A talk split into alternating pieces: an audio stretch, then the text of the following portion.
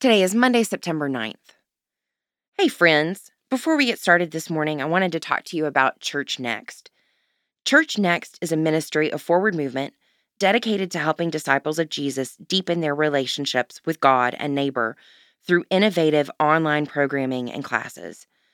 Visit www.churchnext.tv to learn more or enroll in an upcoming class.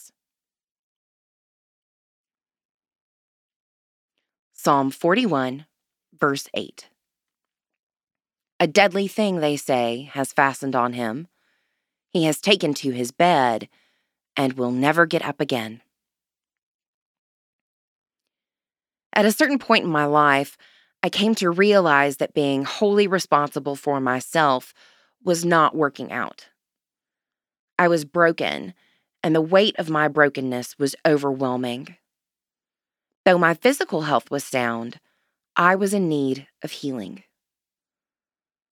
I suspect many of you have been caught in this grip of a kind of death that feels unshakable. Poet John Donne reminds us that no one is an island. Rather, we exist within a web of relationship and obligation, a community of choice and context. Jesus reminds us that death cannot contain the love God offers us with the incarnation.